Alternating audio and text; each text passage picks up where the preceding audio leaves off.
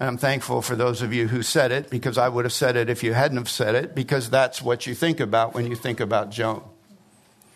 Want you think about something else about Job. Blameless. Job enjoyed a testimony of blameless behavior.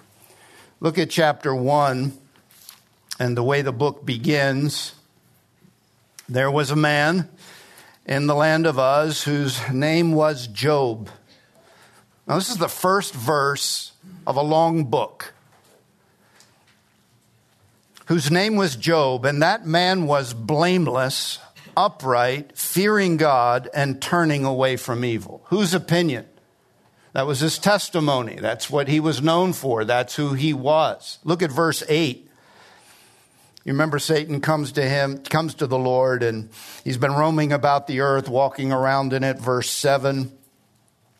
Verse 8 The Lord said to Satan, Have you considered my servant Job? In other words, out of all the people on the planet, have you looked at my servant Job? For there is no one like him on the earth. Did you hear that? That's God talking about a man and saying, of all the men on the earth, there's no one like him. Why is he unique? Because he is, as verse 1 said, a blameless and upright man, fearing God and turning away from evil. I want to begin this morning with what I'm going to call a blameless, upright, this pleases God behavior. Because our verses back in James are going to take us to a space that says this is pure and undefiled religion. When you visit orphans and widows, when you care for those who can't care for themselves, when you provide help to someone who has no help in the ways that God would have provided, through fathers and husbands. This is pure and undefiled religion. It's when you visit the vulnerable, when you help the helpless, and when you stay unstained or unspotted from the world. This morning, we're going to continue with real religion, the walk of real worship. Not the saying of it, but the validating of it, because that's what James is the validation of real religion, real faith. You can be deceived. If you don't bridle your tongue, your religion is what? Worthless. And when I use religion, I don't particularly use the word religion a lot. People say, Are you a religious person? I don't particularly like the term because it tends to look at the outward things. But in the book of James, it's a reference to the inward God fearing desire to honor the one who is honorable. It is a true worshiper. Job, by God's estimate, is the best worshiper on the planet. What kind of behavior validates that kind of esteem, honor, assessment? Turn back with me to Job chapter 31 because I want you to know Job beyond the fact that he navigated suffering. He honored the Lord in suffering. He grew in that suffering. He lost a lot. He was blessed a lot in the end. But during his journey, he had some buddies and he had some folks show up in an effort to support him and, in fact, challenged him. And he, in turn, defended himself. In essence, their claim was there must be something wrong with you. Look at your life. You've lost your children, you've lost your assets, you've lost your health. Something is not compatible with your claim. Something's wrong. And Job defends himself, and maybe I could say it this way What are the garments of being truly spiritual, a true worshiper, truly religious, in the right kind of way? Spurgeon said the garments of true religion are charity and purity. Purity and charity are the garments of a true believer. Not the trappings and the robes of the liturgically religious. Not physical garments, not religious speak, not dressed in a suit, not robed, but the garments of a Christian, a true Christian, are charity and purity, purity and charity. Listen to Job as he asserts, by way of testimony, somewhat of a defense, if you will, to those who were challenging him. Chapter 31. Listen to the characteristics that define this blameless life that God brags about. This pure and undefiled worshiper says this, verse 31 I have made a covenant with my eyes. I've resolved by way of conviction. How then could I gaze at a virgin? Implication lustfully. He's a married man. And what is the portion of God from above or the heritage of the Almighty from on high? Is it not calamity to the unjust and disaster to those who work iniquity? Does he not see my ways and number all my steps? If I have walked with falsehood and my foot has fastened or hastened after deceit, let God weigh me with accurate scales and let God know my integrity. Now, listen to his description. I have convictions that relate to personal purity, my morality. And if God's going to assess me, here's my assessment of myself. And he doesn't know why he is enduring what he's enduring, but he's saying it is not because of a lack of integrity. Verse 7 If my step has turned from the way or my heart followed my eyes. Now that has to do with the desire for fleshly things or material things. If I'm chasing carnal things or material things, if my heart has followed my eyes, now watch verse 7, or if any spot has stuck to my hand. I've done something unclean, inappropriate. Let me sow, verse 8, chapter 31, let me sow and another eat. Let my crops be uprooted. If my heart has been enticed by a woman, or if I have lurked at my neighbor's doorway, may my wife grind for another and let others kneel down over her. For that would be a lustful crime and it would be an iniquity punishable by judges. For it would be fire that consumes from Abaddon and would uproot all my increase. I'm a moral man. I'm an honorable man. I'm a pure man. My blameless testimony from the mouth of God is reflected in the integrity of my morality. And if it were not so, there ought to be consequences because God is just in that way. Verse 16 If I have kept the poor from their desire, or I have caused the eyes of the widow to fail, or have eaten my morsel alone, and the orphan has not shared it, in other words, if I've not been as a, as a man sensitive to the needs of those in need, the poor, the widow, the orphan, Listen, my testimony is verse 18, but from my youth, he, the orphan, grew up with me as with a father.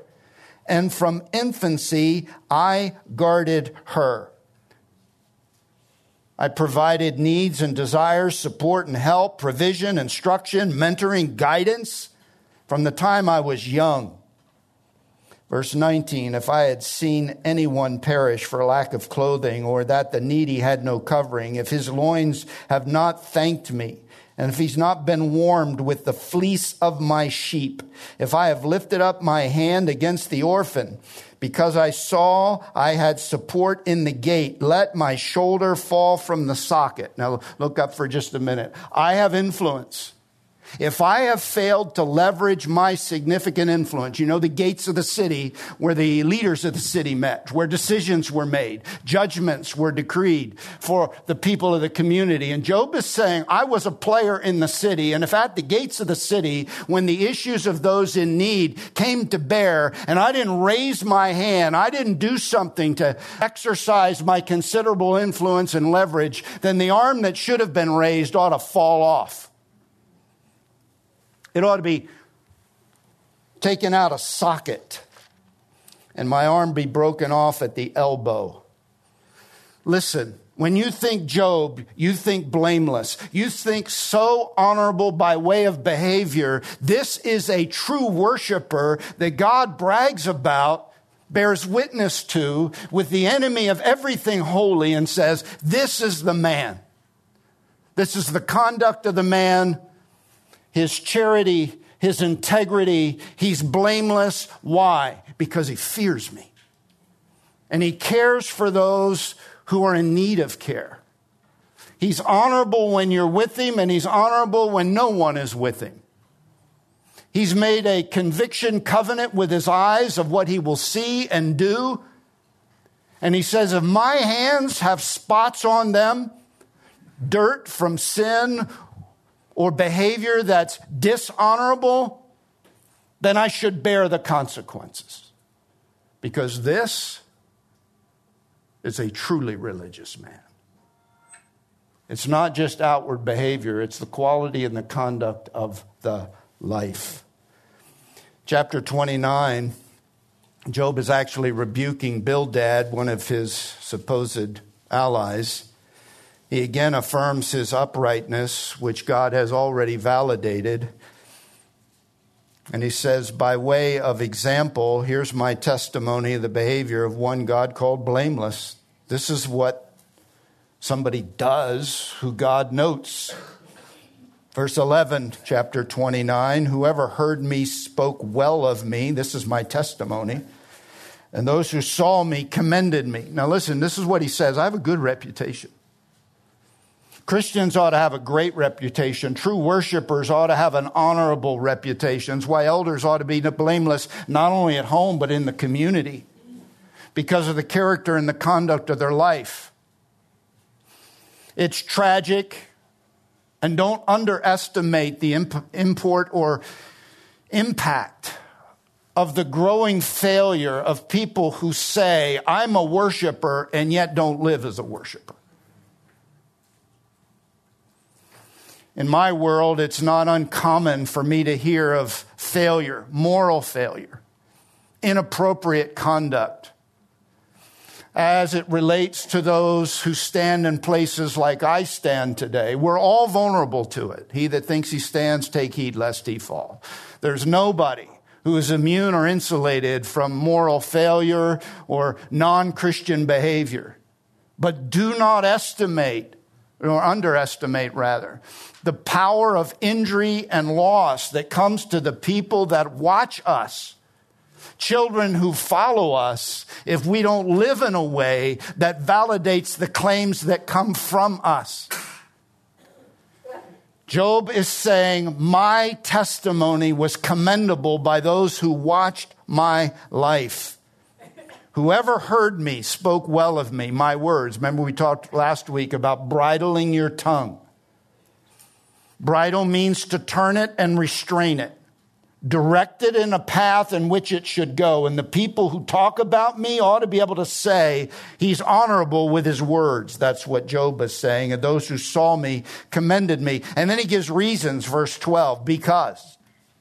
Why was I commended? Why did the world around me Validate me because I rescued the poor who cried for help, and the fatherless who had none to assist him.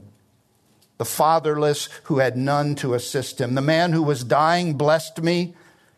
I made, I made the widow's heart, look at this, sing.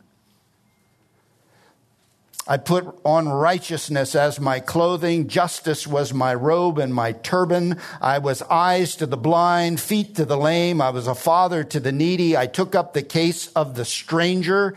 I broke the fangs of the wicked and snatched the victims from their teeth.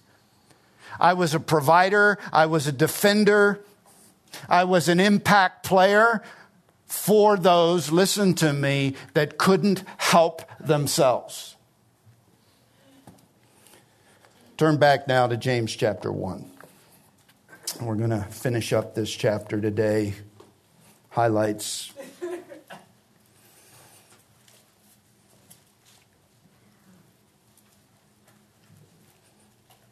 Yeah, rather than teaching this section and using Job as an illustration, I wanted to begin with an illustration and then validate the necessity of that life you just heard described. Verse 16 of chapter 1, and I'm going to highlight some words. Remember James? Somebody tell me, what's the theme of James? How to be a Christian. Not how to become a Christian, but how to live like a real Christian ought to live. James is real Christianity. James is the lifestyle and convictions of a biblical Christian. James is the validating evidence that what I say, my profession of faith, is validated as genuine and real. James is a series of descriptions, behaviors that are meant to define how a Christian lives, how they deal with difficulty, how they receive the word of God, how they pursue it, how they deal with temptation but there's a propensity in all of us, verse 16 highlights it do not be deceived, my beloved brethren. With regard to the behavior that is required of followers, with regard to the challenges of life and your desire to live it as a Christian, do not be deceived. Verse 22 Prove yourselves doers of the word and not merely hearers who deceive or delude themselves. Verse 26 If anyone thinks himself to be religious, which is where we were last week, and yet does not bridle his tongue, he deceives his own heart. Self deception. This man's religion is worthless.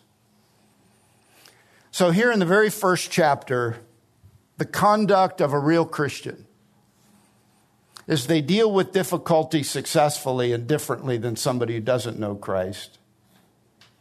They not only pursue the truth, they are committed to living it out. They're doers, not just hearers. They've been changed by the Word of God, the Word of truth, and they are ever and daily changing by that truth. And they are walking a real worship walk. They have a real religion defined by how they bridle their tongue, how they manage their words, how they restrain and redirect by what they say in categories that align with the truth that God prescribes about what this little member, which is so powerful, ought to be directed toward and what it ought not be involved in. And we listed out 10 of those. My walk is reflected in my talk. And if I have no talk that reveals a worship walk, I'm a deceiver of myself. Because real Christians walk their talk. They also, verse 27, not deception, not invalid religion, verse 27, but pure and undefiled religion. Pure means it has no contaminants. It's clean. It has nothing in it toxic, nothing to deface it.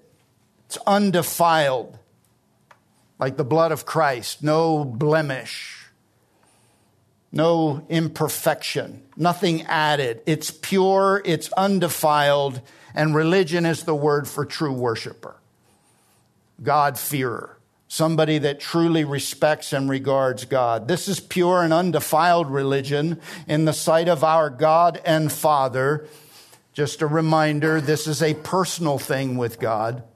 It's not just the God, the one and only God, but this is the God who is our Father, and the Father who is our God, is the one who, when we come before him, assesses true religion, the kind that he accepts as pure. God seeks those who will worship him in what? Spirit and in truth.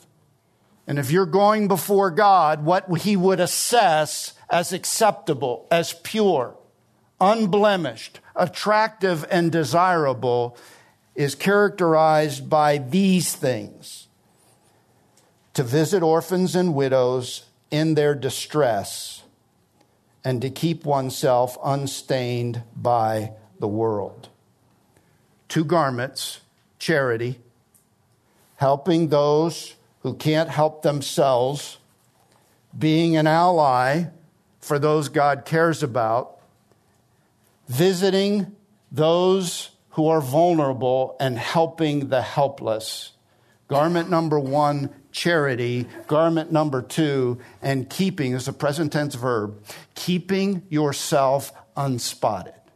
You're vigilant and alert to avoid contamination that, that stains your character, dishonors you, and therefore dishonors the one that you worship.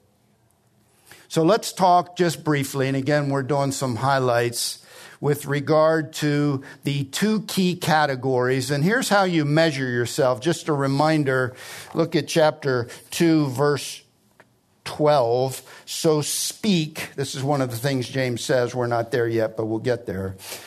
So speak and so act. Talking to real Christians. Speak and act as those who are to be judged by the law of liberty. There is an assessment that will be made. It's the law of liberty, the law of God, the words of God. It will be the measuring stick that defines whether your conduct was pleasing or displeasing, blameless or blamed, pure or impure pure and undefiled religion in the sight of our God is when you're examined, looks like this I help the helpless. Now, the word visit, viso, is the word Latin word for visit. It means to assess by visiting, by showing up and evaluating. It's a uh, Greek word which means you scope it out. It's literally the word scopia.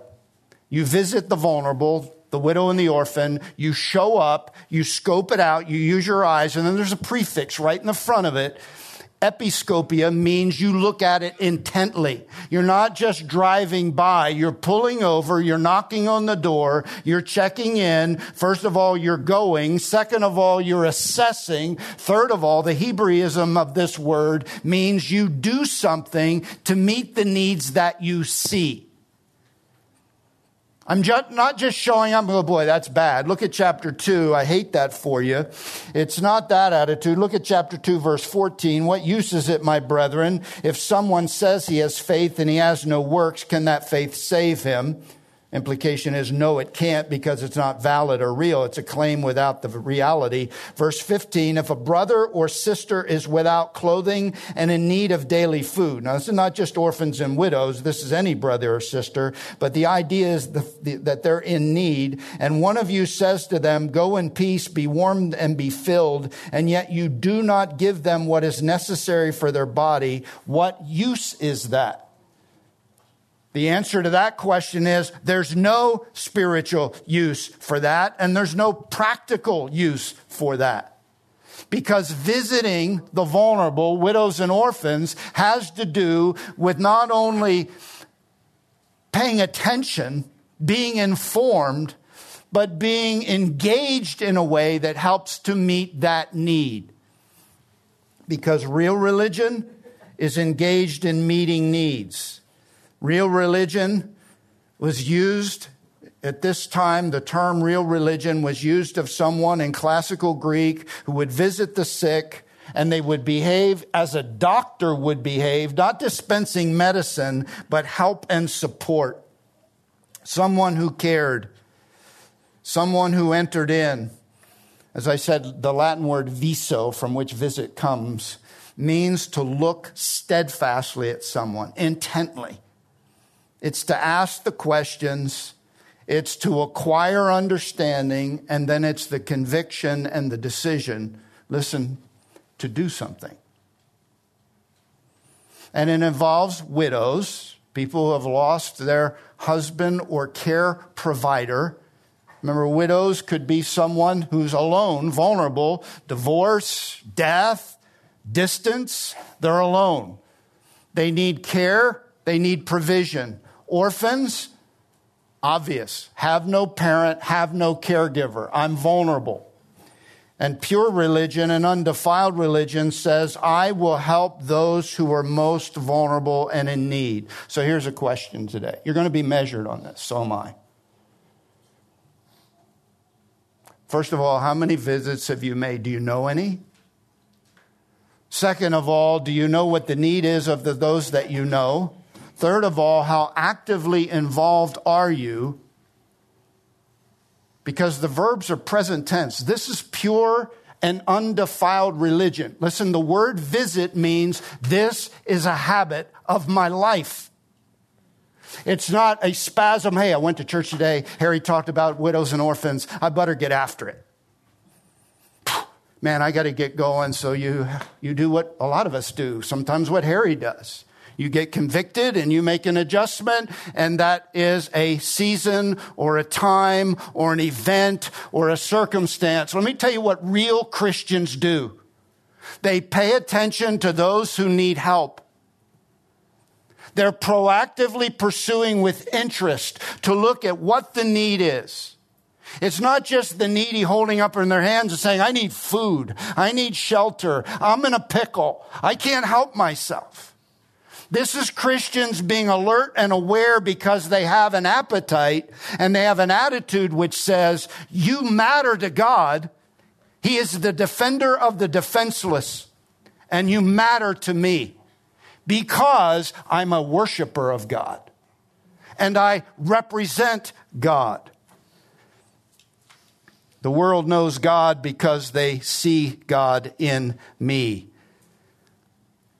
This is the idea that I will pursue proactively as a pattern of living to see needs, to ensure care is given, to make it such that God's concerns are my concerns.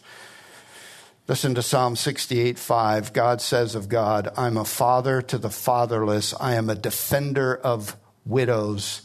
Is God in his holy dwelling?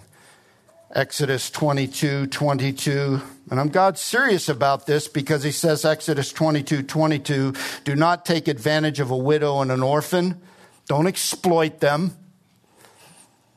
If you do, and they cry out to me, I will certainly hear their cry. My anger will be aroused, and I will kill you with the sword, and your wives will become widows and your children fatherless.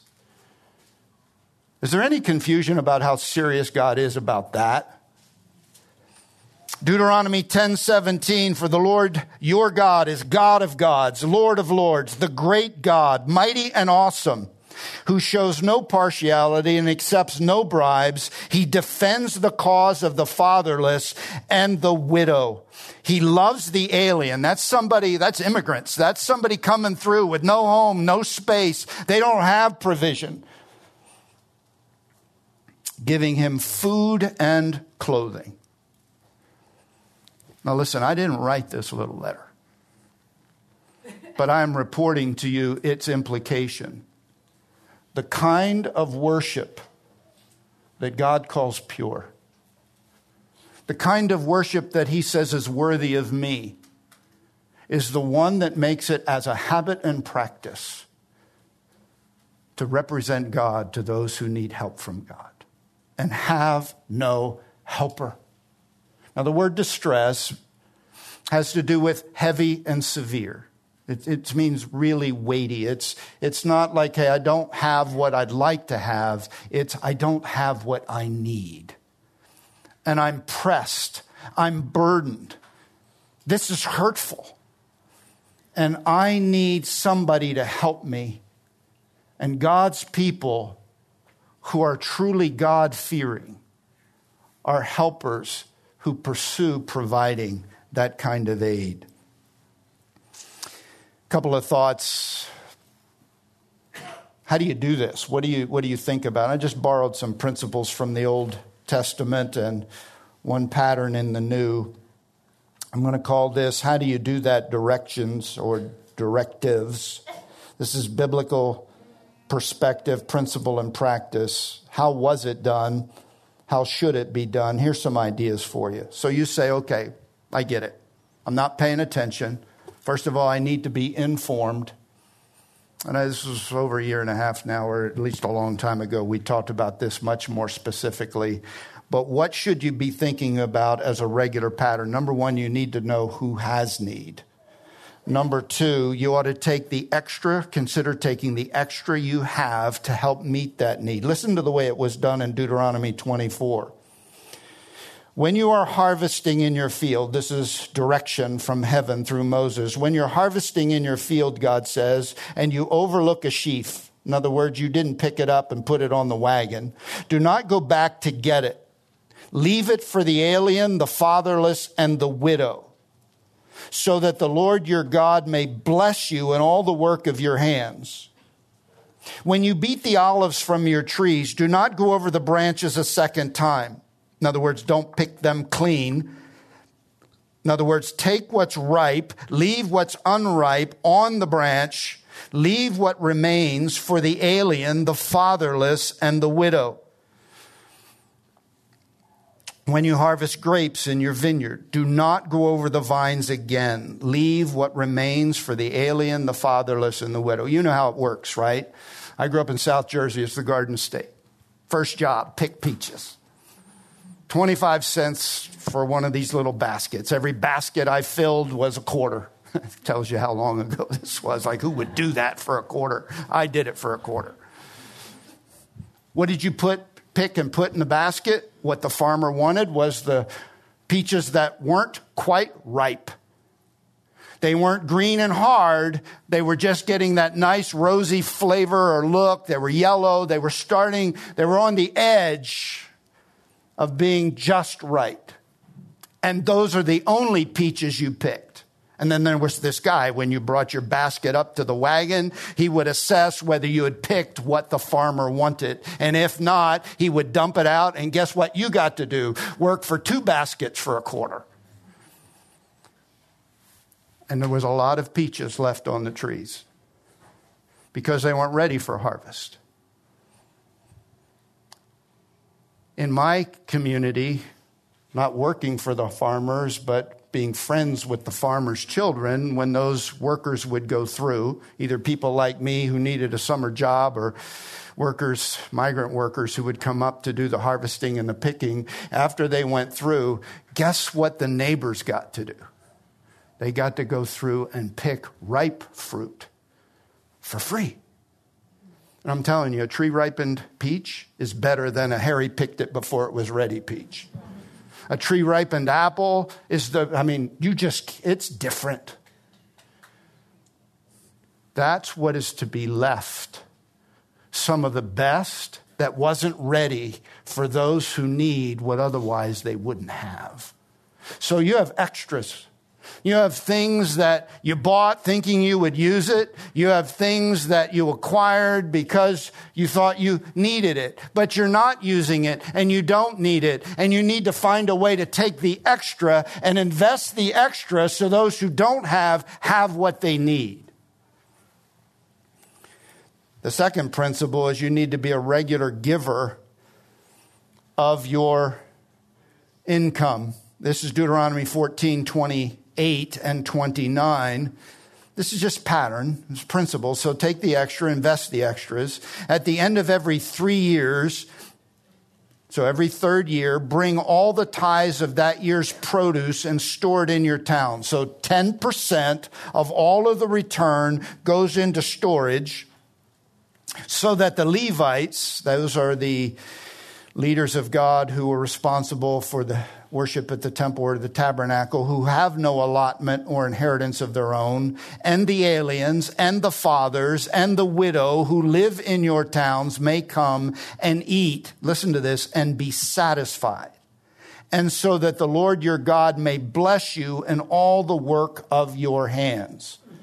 Not just extra giving, but regular giving a percentage of what you take in is a pool of resource that is to be invested so that those who don't have are satisfied. Now listen to the kicker in both cases. And God says, You do that, I'll bless you. Whatever you're giving, whatever you're sharing, whatever you're investing, 10% of your income, not to the church, not to grace, not to a missionary, to those in need of food and clothing. You're an investor and you invest like that, I'll bless your life and return of your harvest.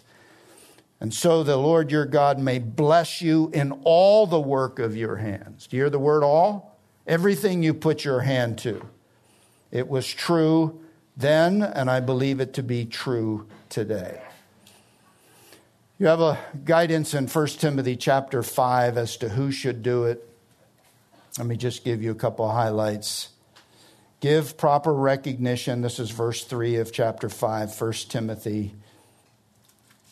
And by the way, this is to be the work of the church for the church. That's what 1 Timothy 5 is about conduct in the church. Give proper recognition to those widows who are really in need, really in need.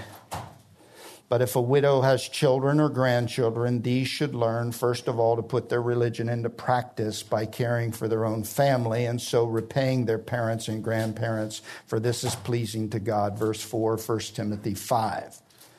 So the first line of defense is the family. For people that are really in need, the family ought to display true religion by caring for their family. The widow who is really in need, verse 5, and left all alone, puts her hope in God and continues night and day to pray and ask God for help. So, this is the attitude of the woman that the church is to step up. But the widow who lives for pleasure is dead even while she lives, which is a way of saying she's saved, not saved, rather. She's unregenerate. She's dead. She's in the church, but she's living for things other than the things of God. Verse 7 7 give people these instructions too, so that no one may be open to blame if anyone does not provide for his relatives, and especially for his immediate family. He has, listen to this, denied the faith and is worse than an unbeliever. Now, how can you be worse than an unbeliever? Because the believer should know better. The believer has the Spirit of God to help him do better. I'm motivated, transformed by the Holy Spirit, and I ought to live like I am as a true worshiper who cares for people in need. And if it's in my house or in my church, it's the first order of business. That's the big idea. It is a demonstration of true faith, and it is a ministry to God for the glory of God. Now, listen, we don't have time to teach it today, but Acts chapter 6. In the early church, you had widows who were going without. You had widows complaining because they weren't being provided for, and in the daily distribution of food, there was complaint by Grecian Jews who weren't in kind of the cultural household of the conversion of the church, and most of them were Hebrews, and they were complaining that the Hebrew widows were getting the best care. And so the Grecian widows complained, converts to Christ, Grecian Jewish women. And the 12, the leaders of the church, they got together. You remember what they did? They said, Listen, we as the leaders of the church, are going to focus and devote ourselves on our primary responsibility, and that is to devote ourselves to prayer and the teaching of the word. But we are going to find some of the best people possible, one of which was Stephen, who was martyred for the gospel.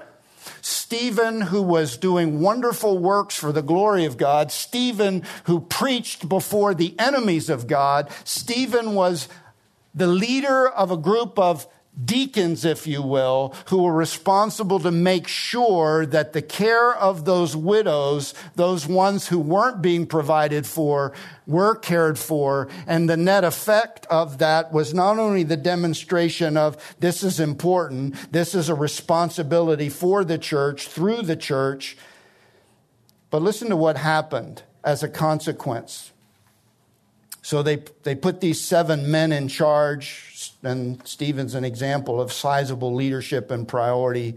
And verse 7, Acts 6 says, So the word, the net effect, the word of God spread And the number of disciples in Jerusalem increased rapidly, and a large number of priests became obedient to faith. And I just thought it would be worth mentioning when God's people, true worshipers, worship through helping the helpless, visiting the vulnerable, it has an impact on the community around them so that the church grows because it sees the heart of God validated in the hearts of God's people we ought to be the most caring, the most concerned, and the most sacrificial for the needs of those who are the most vulnerable. It is the evidence of our Christianity. Now, let me just touch on this last category purity. So, what do real Christians do? They display charity as a lifestyle. They visit the vulnerable, they help the helpless, and they stay unstained in the world. They keep themselves unspotted. Unspotted from the world means there's no marks, there's no blemishes, there's no injuries as a result of being exposed to and involved with the world unstained. You keep yourself. That is a present tense verb, like you're in constant guard. You're paying attention. You're not paranoid, but you're alert to the potential that you could be spotted, like Job was spotted, with his hands, with his heart, with regard to your involvement with the things of the world. Let's talk world for just a minute. Most of you know this, but this is first this first John chapter 2. The world has to do with a system. It's the word cosmos. It's not just the cosmos of creation. It's a organized order that's not just physical, it's also spiritual. 1 John 5:19 says, "This is what Christians know. The whole world lies in the power of the evil one. Satan is the God of this system. He's the prince of the power of the air. The system is the worldly system, the order of things that highlights the things of the world. 1 John chapter 2, verse 15, that highlights three things. The world system, involves the desire of the eyes, the lust of the eyes, the desire of the flesh, and the pride of life. 1 John 2 says the things that are in the world are characterized by three key categories. Desire of the eyes has to do with material acquisition. I'm a materialist. I like stuff. I'm chasing stuff. And that's my desire. That's the epithumia, the appetite that drives me. I want to have things. I want to enjoy things. I'm motivated by the desire of the eyes. And the world is a system that promotes among us an appetite for more.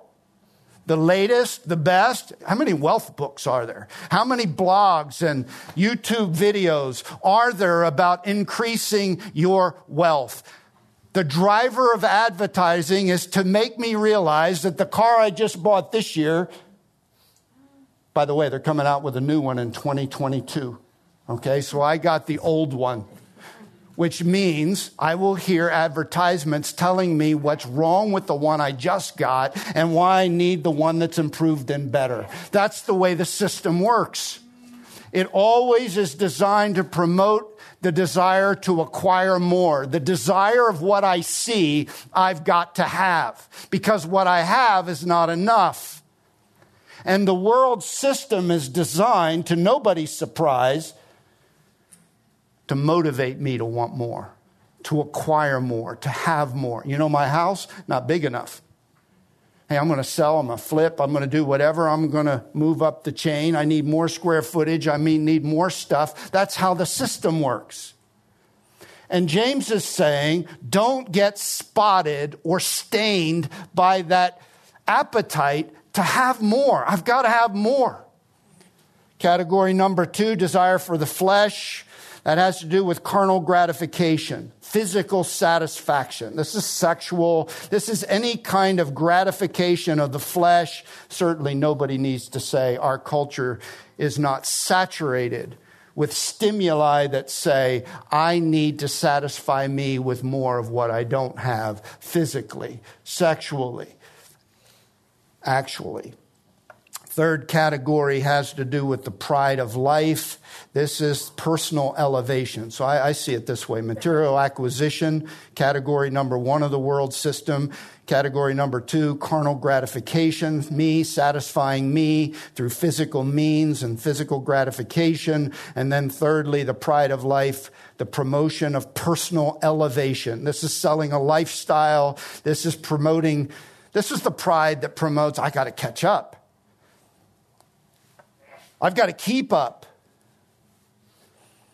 I, have got to make up for where I am to get where I need to go. This is somebody has what I don't have and I aspire to more. Their office is bigger than mine. Their positions are more privileged than mine. Their nameplate is bigger. Their office is more centrally located. They have more prerogatives and privileges. Their house is bigger than mine. I want more because I've got to keep up so that you think something of me so that I think something of myself. And what we are taught here is the Christian, the true Christian says, Oh, I get that. And I'm going to keep myself from being stained by that. I'm not going to chase the things of the flesh, they don't satisfy. I'm not going to aim at acquiring more because there's always more to acquire. And I'm not trying to keep up with the Joneses or anybody else. Because pure and undefiled religion is not focused on anything that comes from the world. It is focused on pleasing God and living honorably before God. Four things to do to keep yourself unstained. Number one, you avoid the world and the things that are in the world. You stay away from it. This is the Proverbs 5 principle. The immoral man who got in trouble, he went near the door of her house. Stay away from it. If you know potential worldly trouble is housed in that place or that activity, guess what you do? No, I'm not going there. I have no idea why Christians ought to go to Vegas. I know the food might be good and hotels might be cheap. But danger is there. I had people in my church in Birmingham go to Mardi Gras. I don't know why they would do that. There are certain places you don't go, there's certain things you don't expose yourself to because there's danger, there's spotting that goes on. Listen, when I was driving my car across the country, brand new car, all that storm front went through. It had tornadic winds and hail. Anybody want to drive a new car into a hailstorm? Me neither. So you find a hotel in St. Louis with an underground garage. Do you know what you do? You pay for an underground garage. You don't get to park outside for free. You pay somebody to park in the underground garage. You know what? I paid my $30 a night. You say, why would you do that?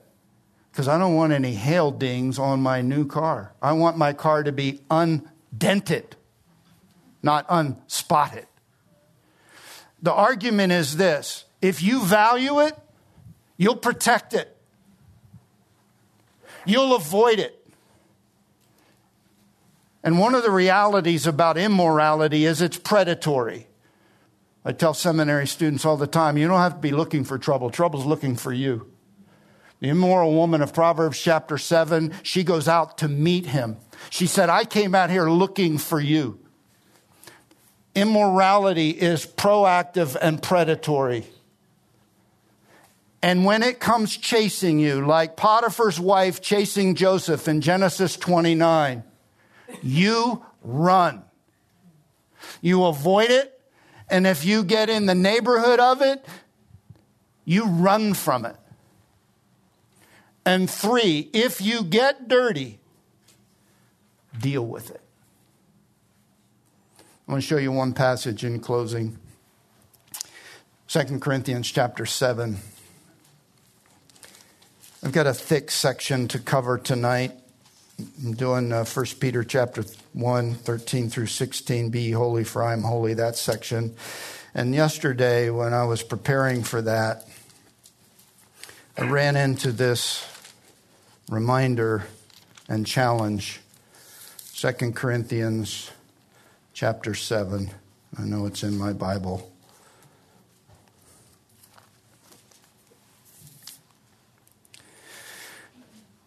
Listen, the world will make you dirty. Those things will make you dirty, and they'll spot your hands and spot your heart. It'll dent your spirit. You avoid it, you run from it.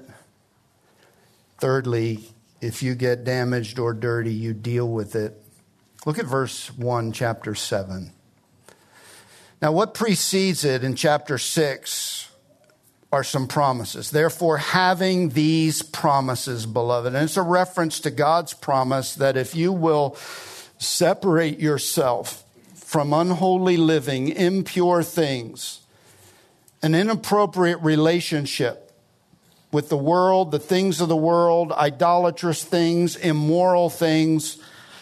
You separate yourself. He says, I will dwell in you. I will walk among you. I will be your God. You'll be my people. You'll enjoy intimate relationship with me. You'll enjoy intimate fellowship with me. I will be your provider and your protector. Verse 16. Therefore, come out from their midst and be separate, says the Lord. Don't touch what is unclean, what is stained and dirty from the world. Don't touch it. Stay away from it. Verse 18, the consequence, or at the end of 17, and I will welcome you. That's an invitation to come in for rich relationship. I'll be a father to you. You shall be my sons and daughters to me, says the Lord. In other words, we'll have this unique and intimate, I promise you. I promise you, if you'll stay away from that, you will enjoy unrivaled blessing, intimacy, provision, and protection. You'll be a welcomed child of mine. Therefore, having these promises, beloved, look at verse 1. Let us cleanse ourselves from all defilement you know what defilement is? All of the dirt that you accumulate in an unholy world. When you give into it, when you get exposed to it, when you're injured by it. Cornerstone Christians, real Christians, they deal with it. They cleanse themselves. It's an aorist verb, which means they do it urgently and they do it now. It's an active voice, which means they do it. How do you cleanse yourself? You recognize that you've been soiled. You recognize and respond by saying, I get it. I repent of it. I renounce it. And I ask you, God, as I confess it, to cleanse me of it. If we confess our sins, He is faithful and just to what? Forgive us our sins, and to do what? To cleanse us from all unrighteousness. Our part of the cleansing is the confessing and the identifying and the recognizing. And he said, Listen, I promise you, I promise you that if you will keep yourself for me holy, I will be a father and a God, a provider, an intimate companion with you. You will be mine. I will be yours. But you need to cleanse yourself from everything that defiles you. And then the last part of this verse says, and the participle that modifies that main verb, when you're doing that, something's happening. The result is you're perfecting holiness in your heart because you, watch it, fear the Lord. You regard God as God. And if you regard me as God, you're a true worshiper. And true worshipers stay away from it. True worshipers run from it. And true worshipers, when they get soiled by it, deal with it. That's how God says real believers live. And real believers enjoy a relationship with God that is priceless and precious. If you want it, live the life that validates you have life and live the life that allows God to bless your life. Christian, charity matters and purity matters. Father, thank you for the time today. Thank you for the reminder that as a pattern of life, pure and undefiled religion is the product of keeping ourselves unstained and providing help for those who are helpless and most vulnerable. Calibrate our heart. Help us to measure by the measuring stick, not by how we're doing compared to some other church or other, some other person, but how we're to do according to your prescription. So grant us grace to that end in Jesus' name. And all God's people said, Amen. God bless you.